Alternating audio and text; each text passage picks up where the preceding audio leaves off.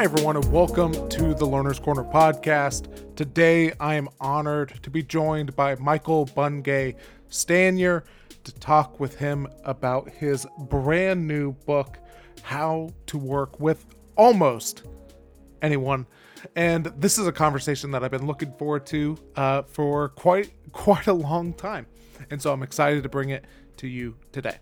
Now, here on the Learner's Corner, we want to create a place to where we can have and learn from anyone and from everyone. We want to create a place, uh, a safe place to engage in difficult conversations because there are just some conversations that are really difficult, and and sometimes it's really difficult to to voice an opinion that you know that is going to be different, differing.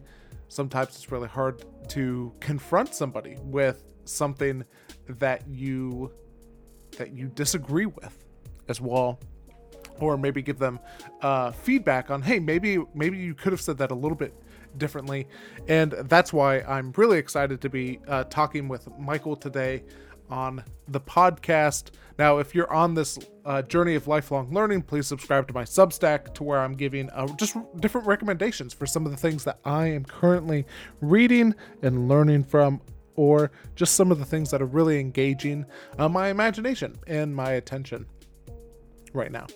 Now, as I mentioned today, I'm talking with Michael Bungay Stanier. So let me tell you a little bit about him and then we will jump into the conversation. Michael Bungay Stanier is best known for his book, The Coaching Habit, which is the best selling book on coaching this century and is considered a classic. His most recent book is How to Work with Almost Anyone. It shows how to create psychological safety by building the best possible relationship with key people at work. He founded Box of Crayons, a learning and development company that has trained hundreds of thousands of managers to be more coach like in organizations from Microsoft to Gucci. He left Australia about 30 years ago to be a Rhodes Scholar at Oxford University, where his only significant achievement was falling in love with a Canadian. Which is why he now lives in Toronto, having spent time in London and Boston. He recently won the Coaching Award from Thinkers 50, known as the Oscars of Management. And balancing these moments of success, he was banned from his high school graduation for quote unquote the balloon incident, was sued by one of his law school professors for defamation, and his first published piece of writing was a Har- Harlequin romance esque story involving a misdelivered letter and called The Mail Delivery. And without any further wait, here is our conversation.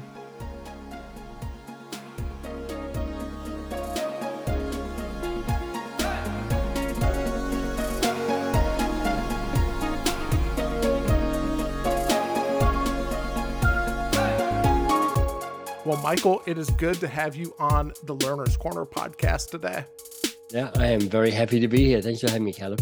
Yeah, and you know, just as we're getting started, one of um, one of my favorite things to ask people about, and which is such a big theme in all of your work, is curiosity. Mm. And so, I would just love to start with what are what are some of the things, or some of the ideas, or even people that just has your curiosity just engaged right now? You know, I um I'm kind of nosy and I'm kind of eclectic. So part of what I think of as a, keeping me curious beyond just the, the kind of regular practice of asking good questions is to keep seeking out different sources of wisdom. Mm-hmm. So above and beyond kind of assorted newsletters that I subscribe to on the internet, um, I was just talking about somebody today, and I realized, you know, I've got four books on the go at the moment. One is called "Woohoo, You're Awesome" by Sandra Boynton. So it's a kids' book, but it's mm-hmm. it's fun and it's funny. Um, one is called "How Project How Big Projects Get Done." So it's a really big uh, business book about, you know, what why is it when they build a bridge or a road, it's always over budget, over time, not quite as good as we hoped. Mm-hmm um, so a really kind of insightful thing around how kind of big change happens. Um, I'm reading. This will make me sound fancy, but I'm reading the Iliad by the new translation by Emily Watson. So the classic story of the you know in, outside the walls of Troy, and I'm reading um, the latest of the Murderbot series, which is a sci-fi book by Martha Wells. And so in there, you got some sort of snapshot of kind of my messed up brain, which is like I've got a kid's book, I've got a, a classic work of fiction, I've got a business book, um, and I've got some sci-fi. And part of that is about keeping me out of a, a rut and into kind of a, a, wide range of different things to keep me curious. Mm. Talk to me a little bit more about like even, like the kids book like talk to me a little bit more about that and like tell yeah. me more about like what what got you interested in that?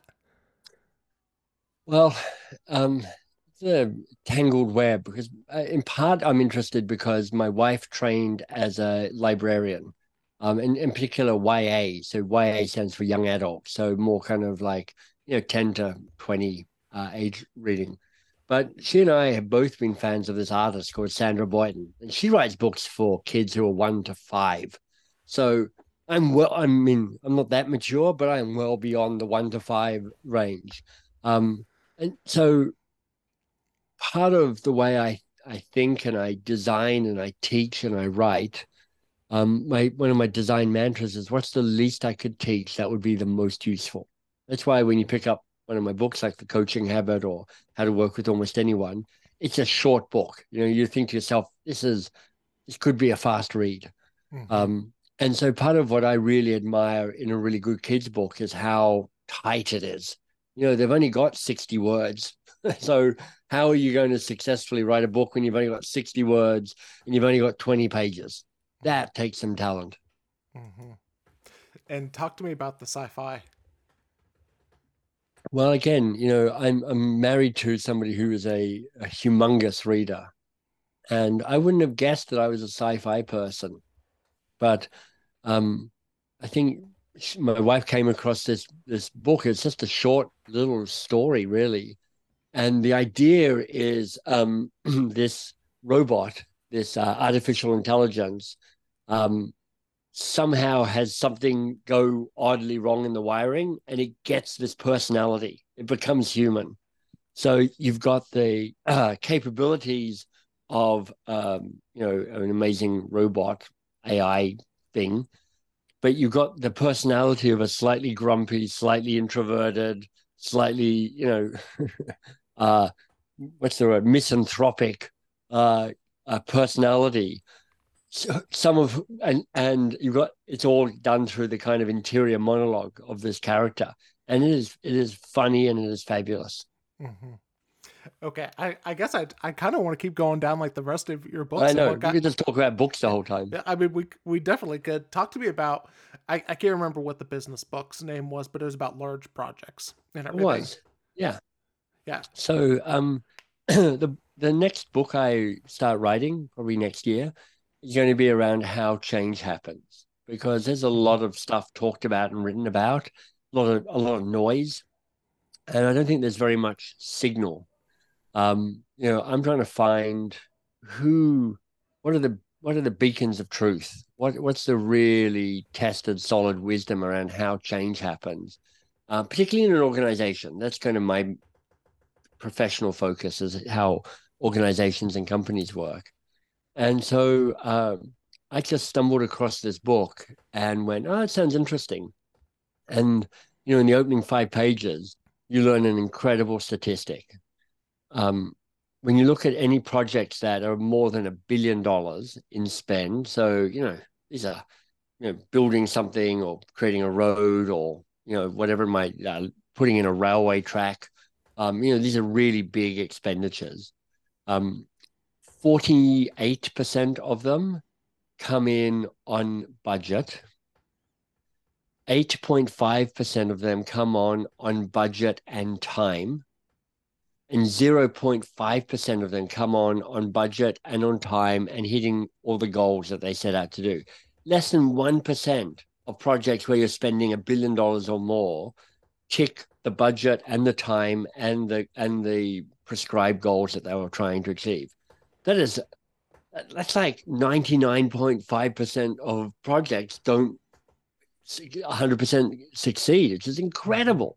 Um, and so he really gets into both the systemic, you know, the bigger picture challenges and also the psychological, the individual challenges as well. Mm.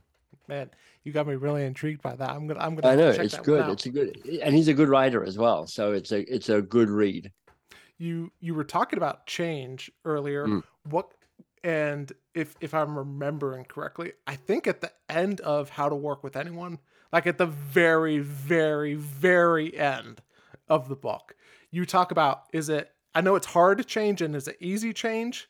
That's is, right. Is those the two things that yeah. which, which was such a distinguishing thing for me oh. thinking about that. Would you mind just kind of unpacking that idea a little bit? Oh, I'm really glad you picked up on that. Yeah. Um, I actually first wrote about this in a previous book of mine called How to Begin.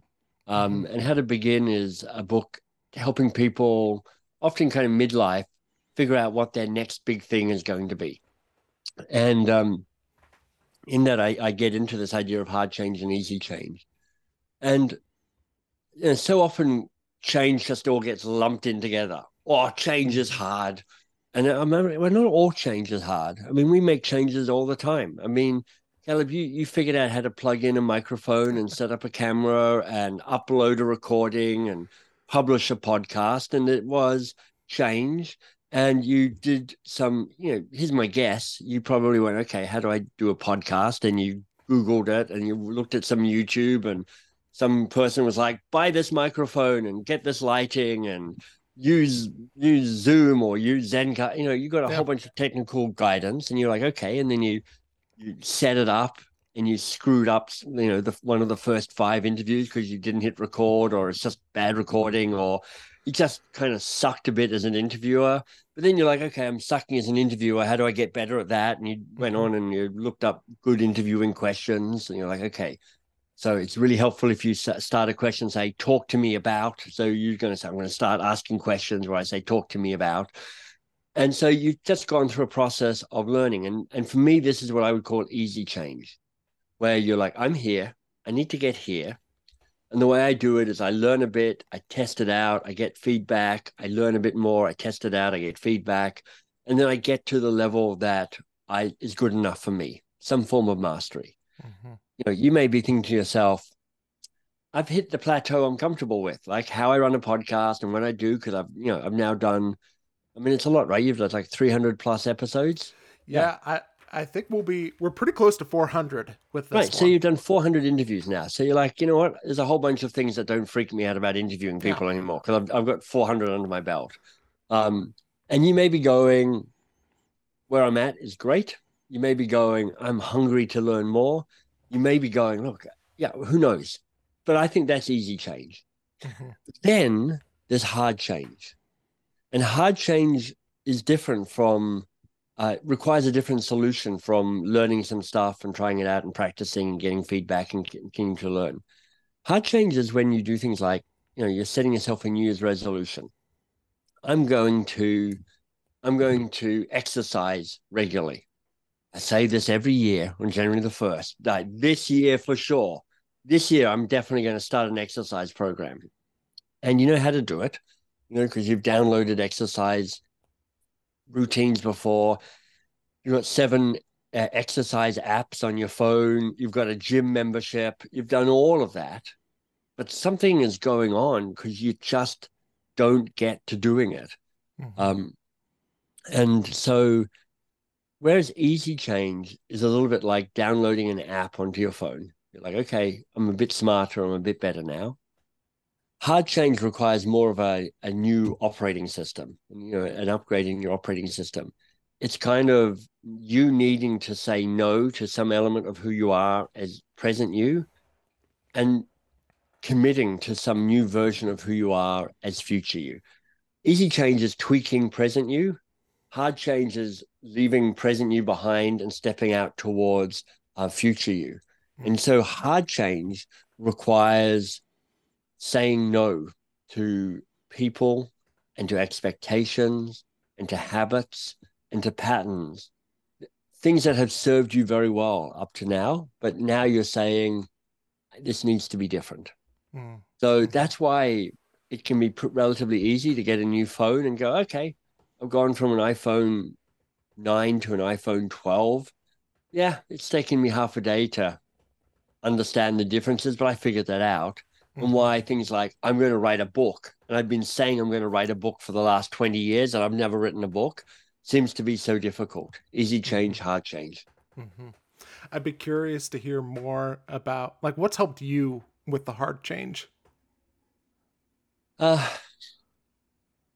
well, um, the process that helps me most is to first recognize that learning more information about the problem won't help me.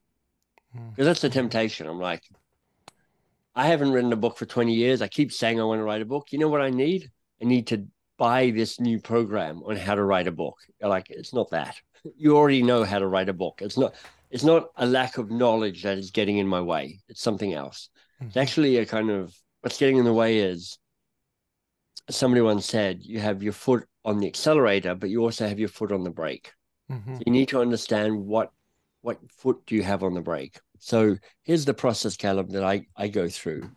I I come up with a, a hard change challenge. I, am gonna let's go with I'm you know I'm gonna write a book. Yeah. And then you go, all right, that's it. I, that feels big. It feels important. It feels like it matters. I really want to do it. I know I've got some history of not quite cracking this. And the first question I ask is imagine I didn't do this. You know, I see it, I can taste it, but I'm going to make a really clear decision just to say, no, nah, I'm not going to do this. What are the prizes and punishments of that choice? Prizes are broadly speaking, you get to maintain the status quo. Nobody nobody gets weirded out. You don't get weirded out.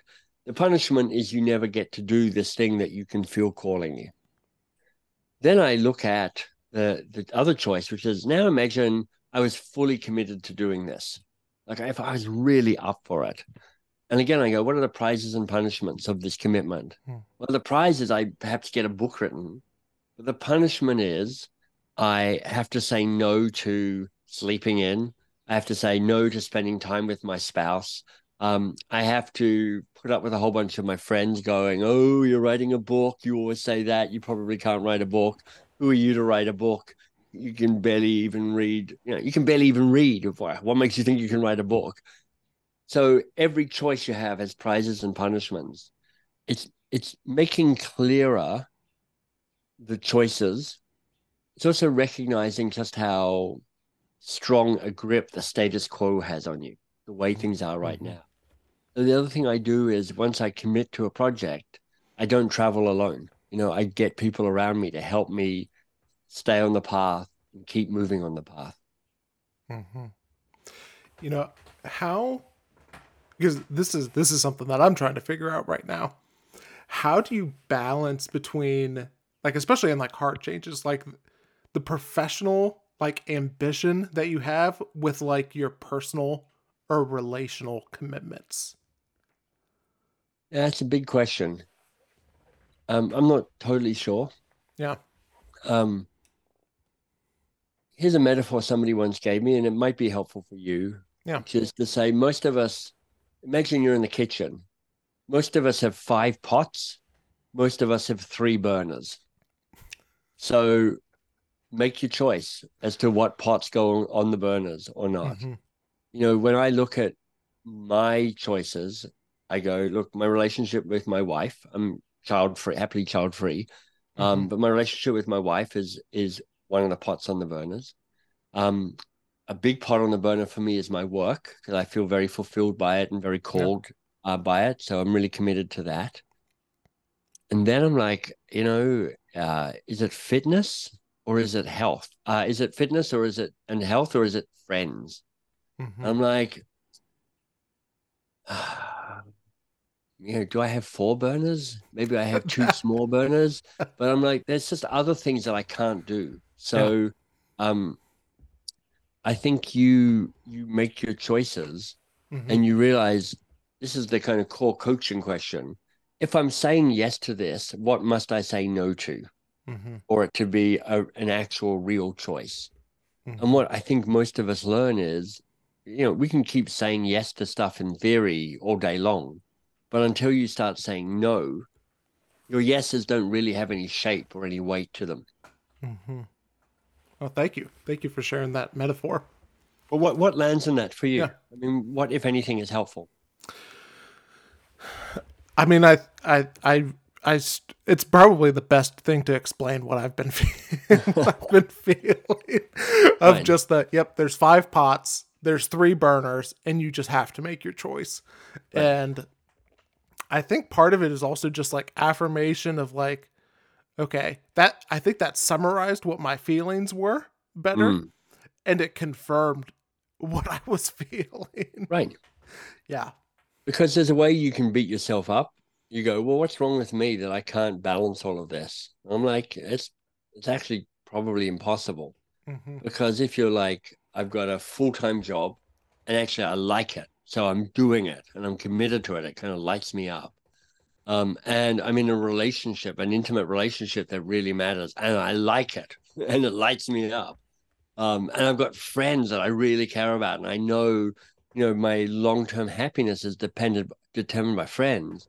If you've got intimate relationship, a work that is consuming and friendship, that's that's a lot of your time Yeah. and and so now you're like okay so then there's uh, a something that might be helpful also which is like so what then is a minimum standard for the other stuff Mhm. you're like okay maybe here's another metaphor you're on a mixing desk and you're like okay i've got five i've got five sliders three of them i can move up to 10 two of them i can only move up to four hmm I don't know how mixing desk works, but I've seen the photos, you know, where Yeah. they're kind of like moving stuff around. And I'm like, you know, you just don't get to have all five of your things slid up to 10. hmm So now you make the choice around which three are you really committed to and which ones do you operate at a minimum viable kind of level. hmm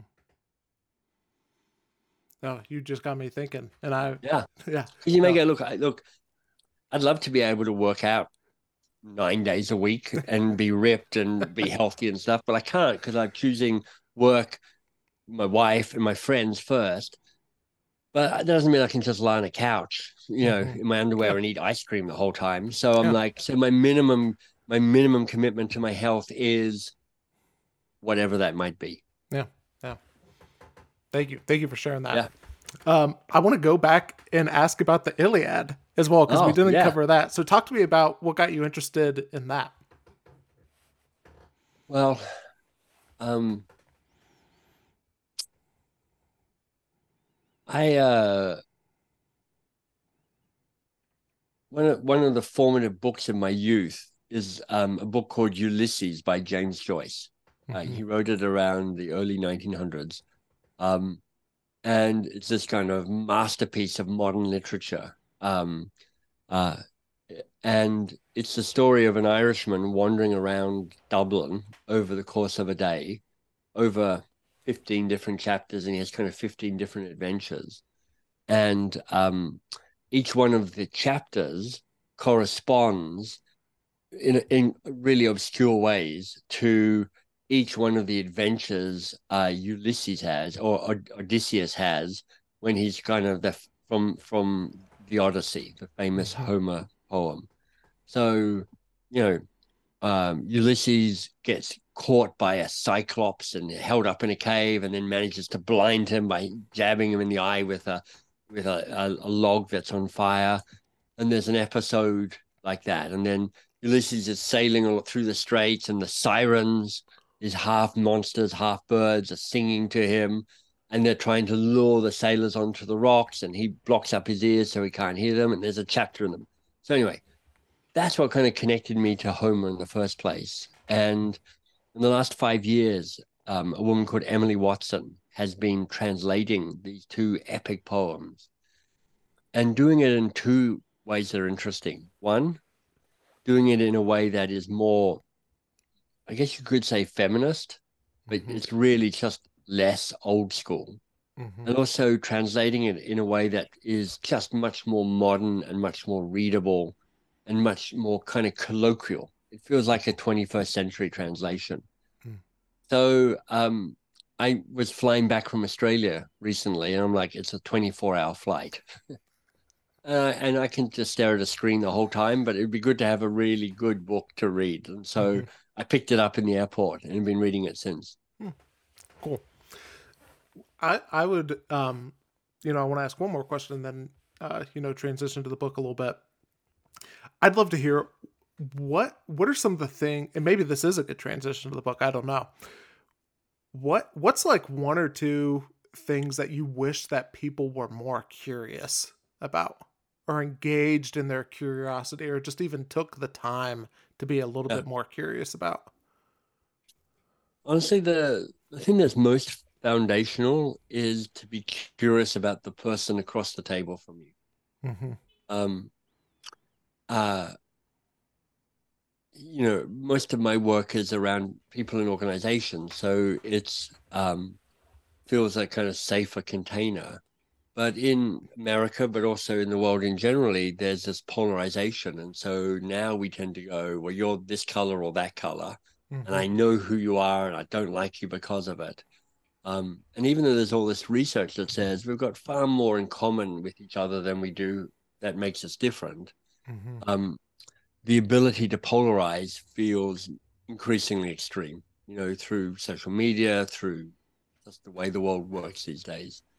So I think the deepest, most human thing to be doing is go, how do I be curious about you, that mm-hmm. other that other person, whether that is your neighbor, whether that is somebody who um, has a different law, lawn sign than you do in terms of uh, the politician that they support, um, or whether it's the person who's on your team. And that's, of course, what the book is written about, which is like mm-hmm. the people you work with, your key working relationships. Mm-hmm. But it's um, a curiosity about another person is a reminder of our humanity. Mm-hmm. You know, you the book is framed around like five different questions to ask in working relationships. Mm-hmm. Um, but before we get into some of those, I want to ask like do you have like some favorite questions that you like you like to ask people in conversation um yeah i do um and it depends kind of what type of conversation it is mm-hmm. Um but i'm always trying to accelerate towards a more intimate mm-hmm. conversation rather than a more small talky one i mean i can mm-hmm. talk sport and weather yeah um as well as the next person but um I've only got a certain amount of tolerance before that before I'm like like to go and find something more interesting to talk about. Yeah. So, um, I'm a, I'm interested in questions like, what's the crossroad you're currently at? Mm-hmm. Like that's just interesting because it's it takes me into a conversation about what's the big thing that you're trying to wrestle with and trying to make a decision on. Um, sometimes I'll ask, you know, uh, what's the burden it's finally time to put down. You know, that's a oh man, I've been carrying this for too long, and now I'm interested in in being free. Um, mm-hmm. sometimes it's as simple as you know, what's what's a high point of the last week for you? Mm-hmm. Um, sometimes if I'm just trying to get kind of like the energy up, I'm like, tell me about the best meal you've ever had. Um, because you know, almost everybody can go to a place and go, oh yeah, that was amazing. I'm like, well, what happened? Tell me the story. And I was with this person. There was this context. There was this food. There was this wine. Um, and there's just this kind of I'm I'm looking for ways of um getting people to tell me who they are and and what shaped them. Mm-hmm. So as as we've mentioned a couple of times in this, you've written this book, How to Talk with Almost Anybody, or How to Work with to Almost, work with almost Anyone. Yeah. Yep. And anytime that I'm talking with somebody who has created a work of art, I love hearing the story behind it if there is one. Yeah. And so I would be curious to hear was was there an event, a series of events that led you to almost like discover this problem and yeah. and trigger this this need to write this book? Yeah, it's an interesting question. Um so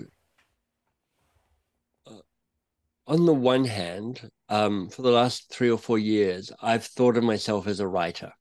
Mm-hmm. It was a kind of a deliberate choice because I've, you know, I've started a couple of businesses and they're doing okay. I'm not actually a great business person, but um, you know, I've got a training company that sells stuff to big companies, and I've got a, another company that helps individuals flourish.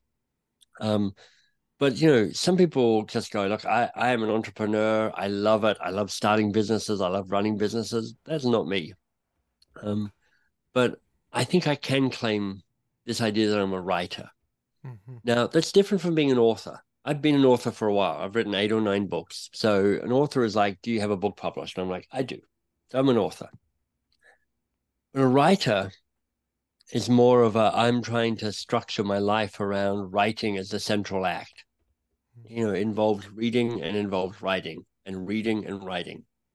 And so part of the this book comes from just the discipline of being a writer going, well, what's my next book? I've finished this book. What's my next book? What's my best guess? Mhm. of what I want to write about. And, you know, in general, I'm trying to write about and make easier um, kind of complicated human interaction stuff and kind of give people practical ways of, of making that feel less weird and more doable for people. So, you know, the book I'm best known for is called The Coaching Habit. And, you know, that sold a million some copies. Um, and that's about making coaching feel like anybody could do it. You don't have to be a coach. You don't have to have a training. You don't have to wear a caftan. You know, any normal person can stay curious and ask some good questions. Um, Mhm. and this book is like a little bit around how do you make psychological safety feel doable. Mhm. Um, and so there are kind of two. So the over the, the the conveyor belt is I'm a writer, and what I do is I write books. So what's the next book? But you know, this tool is one that I've been using and teaching for probably 25 years now. So Mhm. Part of me going, well, what what's the next thing I try and teach um, and write about? I'm like, well, this is a really good tool that I don't think anybody's really explained before. Mhm. Um, and then on a more kind of uh, immediate moment, uh, three years ago, my my dad was uh, at home with my mum, but he was dying. We knew he had a terminal disease, Mhm. and I'd flown from Canada to Australia to live with them and to help them with that that tough tough time. And mum and dad were kind of sniping at each other for all the obvious reasons. You know, they're like, "This is the most stressful thing." They know my dad is dying, um, and I kind of seized up my confidence and my courage, and I suggested that the two of them have a conversation about how they wanted to be with each other in the remaining months or or weeks of dad's life, because I didn't want mum's last memories of that time with dad to be contaminated by the kind of slightly snipey feel that was was going on. Mhm. So I had this conversation, which was effectively a keystone conversation, which is the tool that I teach in the book. And it made a difference. You know, it was helpful for them. And Mhm. um, I t- I'd started writing it, but this is the thing that really helped me accelerate into writing this book, which is like, this is helpful. This, if Mhm. I can do this with my mom and my dad, and when one of them is dying, then I think I can encourage other people to do that um, in the work in their working lives. Mhm.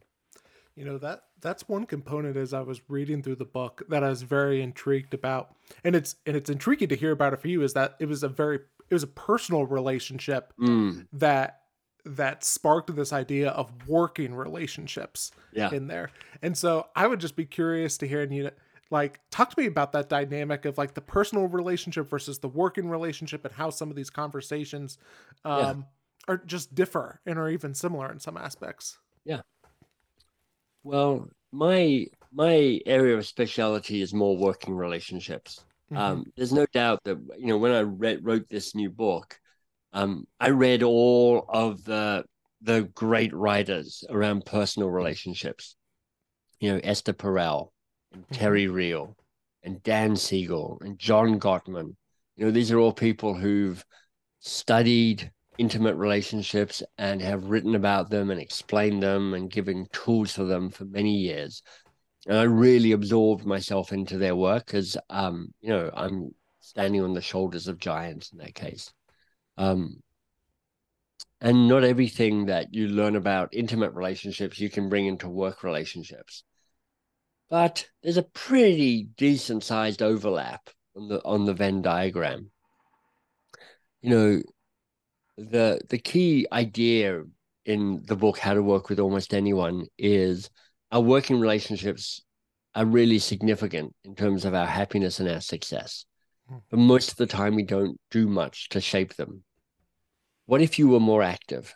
what if you actually went, I'm going to try and build the best possible relationship with me and another person with whom I work and who it matters.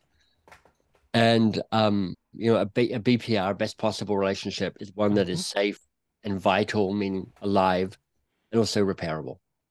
And then the key idea for a BPR is, well, how you get there is you have a conversation about, look, how will we work together um, before you get into the work? The work is always going to be there and calling you and bugging you, but this is like slow down and talk to the other person about, hey, let's just chat. What's it going to take for us to be at our best together so that we can get this stuff done? Mm-hmm.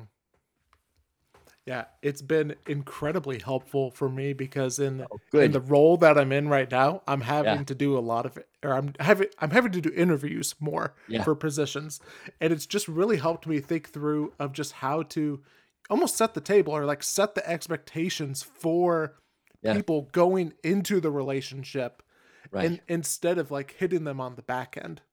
I think that's that's really smart. You know, um, you know, people ask all the time, you know can you can you only do this at the start of a working relationship and i'm like definitely not you can do it mm-hmm. anytime like if you've been working with somebody for 10 years you can still say hey why don't we before we get into it again why don't we just take a moment and go how are we doing you know can we mm-hmm.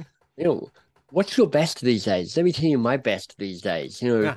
How do we work the best together so that we take it to the next level but if you're, you know, you're interviewing and you're hiring and you're starting working relationships, it's a perfect time to say, look, mm-hmm. before we before we screw it up, yeah. let's have a conversation to see what it would take for us to play to our strengths and avoid the traps and the hiccups that might get in the way. Mm-hmm. One of the questions um, I, there's actually a quote that I want, to, I want to read associated with the question. And so I want to read the quote and then, you know, anything that okay. you want to add to the question, feel free to add. But it's the amplify question, which you mm. were just referring to. What's your best? And this yeah. quote really stood out to me from it. You said, or you say, or you write, the curse of competence traps you doing what you're good at but not fulfilled by. I remember yeah. reading that and just going like, man, that's just like that's just a da- it's a dagger when you read it. and what I wanted to ask you about is what are some because sometimes it's really hard to get clarity about ourselves. Yeah. And so what are some signs that that we might look for for trying to distinguish okay, we're actually doing what we're best and what we're fulfilled at versus no, I'm just good at this thing, but I don't really like doing this thing. Yeah. Yeah. Well, um you're you're already on the track. Um uh, and that distinction feels like it's a really helpful one for people, which is like, you know, good at yes or no, fulfilled by yes or no. And you said that you need a degree of self awareness. And in fact, this book, it's kind of a business book, but it's really a self help book yeah. wrapped around or wrapped inside a business book because each of the five questions of the Keystone conversation has three exercises associated with it that you can kind of mm-hmm. dig into to try and figure out your answers. And you know, one of the exercises is this good at and fulfilled by exercise. So imagine uh, a square with a cross in the middle. So now you've got a, a two by two matrix. And along the bottom, you have good at plus or minus. And along the up and down the uh, vertical axis, you have fulfilled by plus or minus. Now, what you do is you look at how you spend your time, maybe the top 10 or 15 things, and you map them. You take your best guess about where they live. And if you're lucky, you throw a whole bunch of stuff into the I am fulfilled by it and I'm good at it. Because if you can do that, it means that there's a really good fit between you, who you are and what your role is at the moment. Mm-hmm. This is whether you're working for yourself or working for a company or um, a homemaker or whatever it might be. It's like, how am I spending my time? Good at and fulfilled by hopefully you have nothing in the box that is i'm not good at this and i'm not fulfilled by it. Because you know you suck at it and it also sucks you dry. It's a terrible combination. Mm-hmm. but what's really interesting and is often the richest area with these these little exercises in, is in the plus minus combinations. One plus minus combination is i am good at it but not fulfilled by it. Mm-hmm. Caleb, why that is helpful is if you and I were working together it's easy to look at me and go, hey, Michael's good at X. I should just give that to him because he's good at it. Why wouldn't I? But if I'd said to you, Caleb, look, I'm good at this, but honestly, I'm like, I'm a 55 year old man. I've been doing it for 45 years of my life. If I never do it again, that would be perfect. You know, I'm I'm that kind of done. Yeah. Um, I'm happy to be a coach or a mentor or a safety net or a guide or a in an emergency call on me, but don't make that my main thing. That's a really helpful uh, articulation. Mm-hmm. And likewise, what are you fulfilled by but not yet good at? Normally, we would hide that because we're not good at it. But um, if we had that conversation, what I would be telling you is this is where I'm learning and this is where I'm growing. Mm-hmm. You know, this is the edge for me. So give me this, but give me supervision. You know, don't let me do this without a safety net, without some quality assurance, because I know I'm not yet good enough at it, but I really want to be doing this. So it just helps this more nuanced understanding about, well, who are you and here's me? How do we figure out how to work together? Mm-hmm. You know, one of the other exercises that I would love to ask you about, and I can't remember what question it's tied to off the top of my head, but it's very it the label itself and claim your villain is such mm. an intriguing title and something that again it just it seems like counterintuitive advice but can you yeah. just talk a little bit about the idea and how to go about doing that yeah so the fourth question of the five questions in the keystone conversation is called the bad date question mm-hmm. and the bad date question is what can we learn from past frustrating relationships because We've all had them. We've all been part of them. And we've all been contributors to the dysfunction. You know, as nice as it would be to believe that that, that other person was 100% responsible for that bad relationship, you know, you've colluded and you've you've com- contributed in some way to how that worked out. So, um, normally if I say, "Hey, Caleb, tell me about a terrible working relationship you've had in the past," you're like, "Ah, oh, let me tell you about them. They were a nightmare. They were a sociopath. They were nuts. You know, they were horrible. Um, and the temptation is to complain, tell me about all that other person. But I'm like, I'm not that interested in the other mm-hmm. person. I'm interested in you. Always your role in that dysfunction.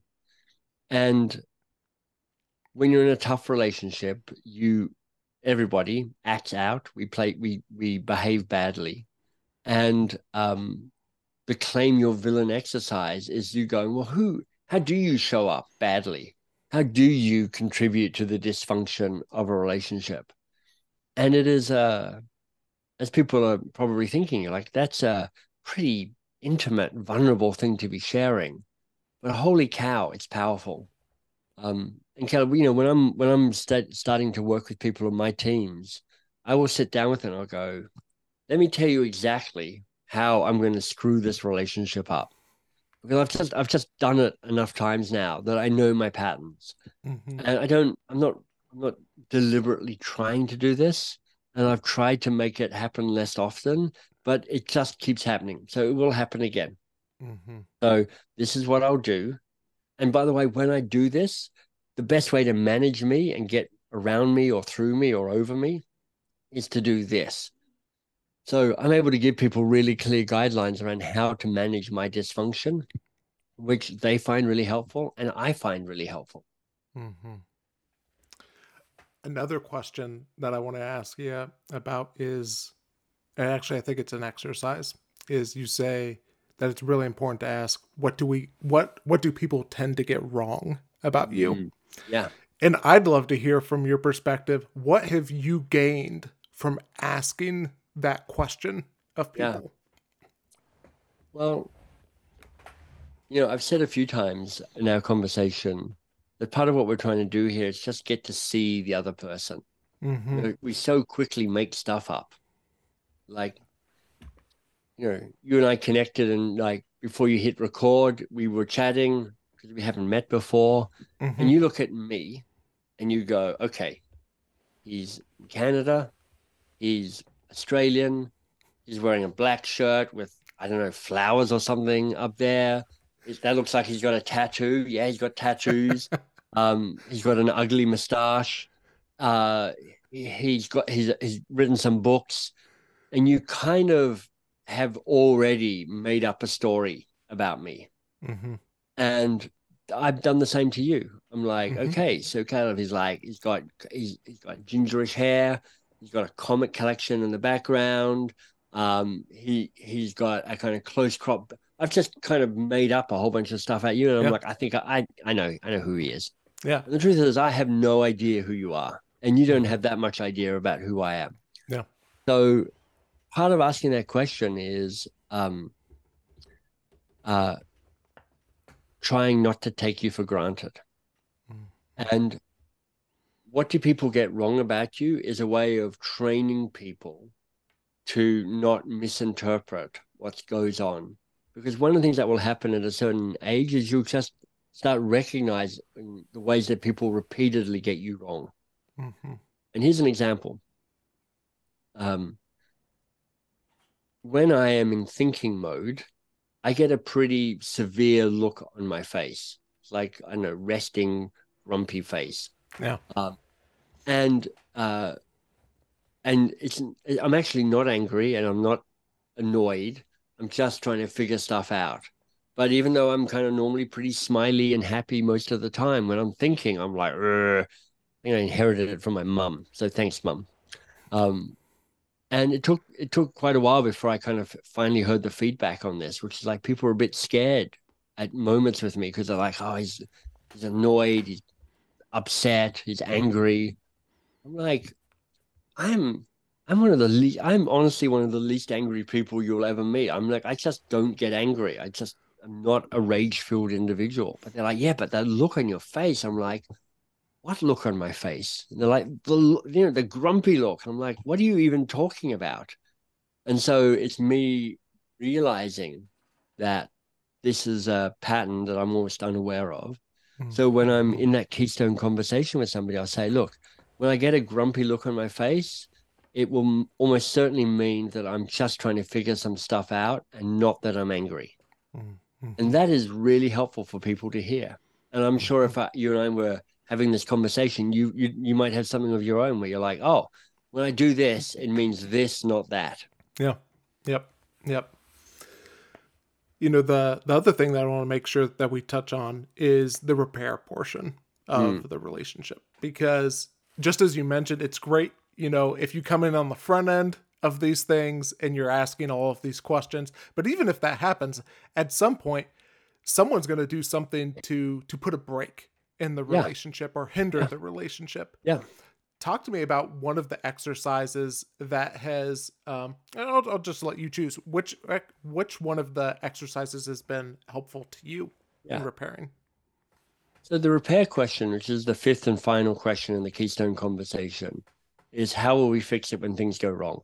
mm-hmm. And its power is threefold. One is it acknowledges that things will go wrong, just as you Mhm. say. No relationship remains unscathed. Something something happens in every working relationship. Secondly, you talk tactics around how you repair it.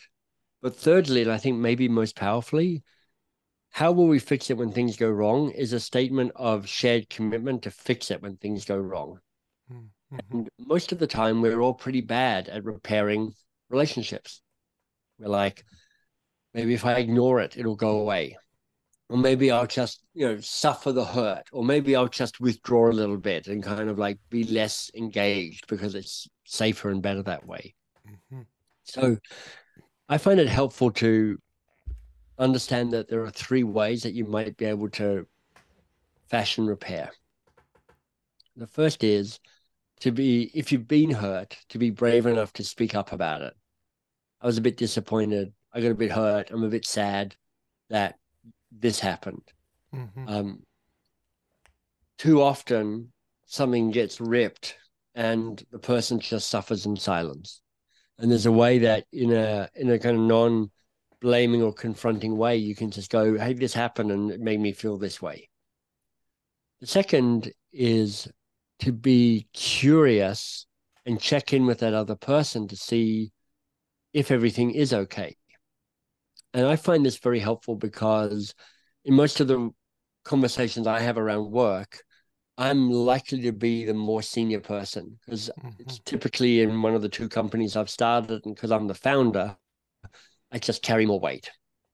And so people are more reluctant to be messy and vulnerable around me.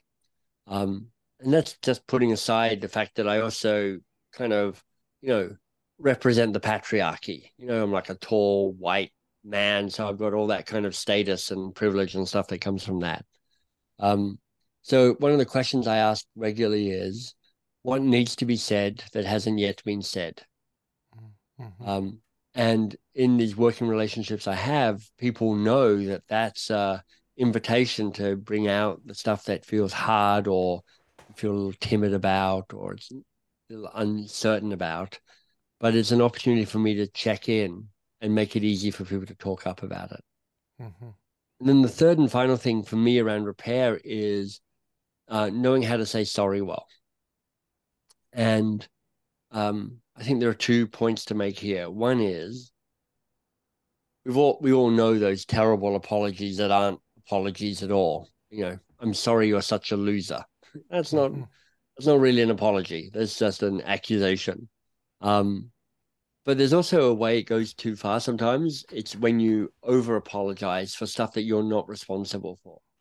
So a friend of mine gave me the the the language you're responsible for your side of the table, your behavior, your actions, for recognizing the impact of your actions and um, how much of that is due to you. For you deciding to go, yeah, I, I do this occasionally. I got to do better, making a commitment to that. So knowing how to apologize well is really helpful as well. Mm-hmm. One thing that I wanted to make sure to ask is, uh, is there anything that we haven't t- talked about or covered in the book that you want to make sure that we talk about? Thank you. That's a good question. Um, I, I would just say that you know the book's divided into three sections. The first section really gets into the five questions of the Keystone conversation and kind of mm-hmm. gives you some tools to prepare your answers for it. The middle section really guides you through the logistics of having a Keystone conversation because you know it's a bit rare and a bit powerful and a bit awkward. So there's lots of kind of scripts like say this and don't say that to help you through that. Mm-hmm. And then the third section is about maintenance because a keystone conversation starts things but doesn't complete them. It's like, how do you keep the relationship safe and vital and repairable? And the three mm-hmm. principles I think about are adjust always, so you're constantly checking in and tweaking it. Um, repair often. Keep finding opportunities to make sure that you know it's easier to put on a band aid than it is to take somebody to the ICU. So keep putting on band aids. Um, and then uh, uh, adjust as required, which you know sometimes means ending the relationship. It's like this is broken and it needs to stop. Mm-hmm. Um, but this idea of have a keystone conversation, but then commit to maintenance and then Caleb, I'd say probably as a final thing, um, mm-hmm. just call this a call to action. Yeah. People who are listening, uh, you know, if this feels helpful, if it does, is if you're kind of nodding along to, yeah, I should try and build the best possible relationship with my key working relationships, then be the person who starts. Mm-hmm. You know, somebody said, uh, nobody wants to be the first person to say hello but everybody loves to be greeted. So be the first person because there's everybody can find a reason not to do this. But if you become the person who goes, look, I really care about nurturing and building the best possible relationships, that changes the way the world sees you and it changes the impact you have in the world. Mm-hmm. Well, Michael, I know that people are going to want to keep up with you. You know, get the book, all that stuff, where's the best place for people to go to do those things? Yeah. So um, if you like this idea of this book, bestpossiblerelationship.com. Um, you know, there are downloads, there are the five questions you can download. There's a video of me having a keystone conversation. So there's a lot of rich free resource for people there. Um, and if you want to find out more about me and my other books, my general website is mbs.works. Awesome. Well, Michael, thank you so much for being on the podcast today. And just thank you for doing the work and for sharing it with us. Uh, my pleasure. Thanks for a great conversation.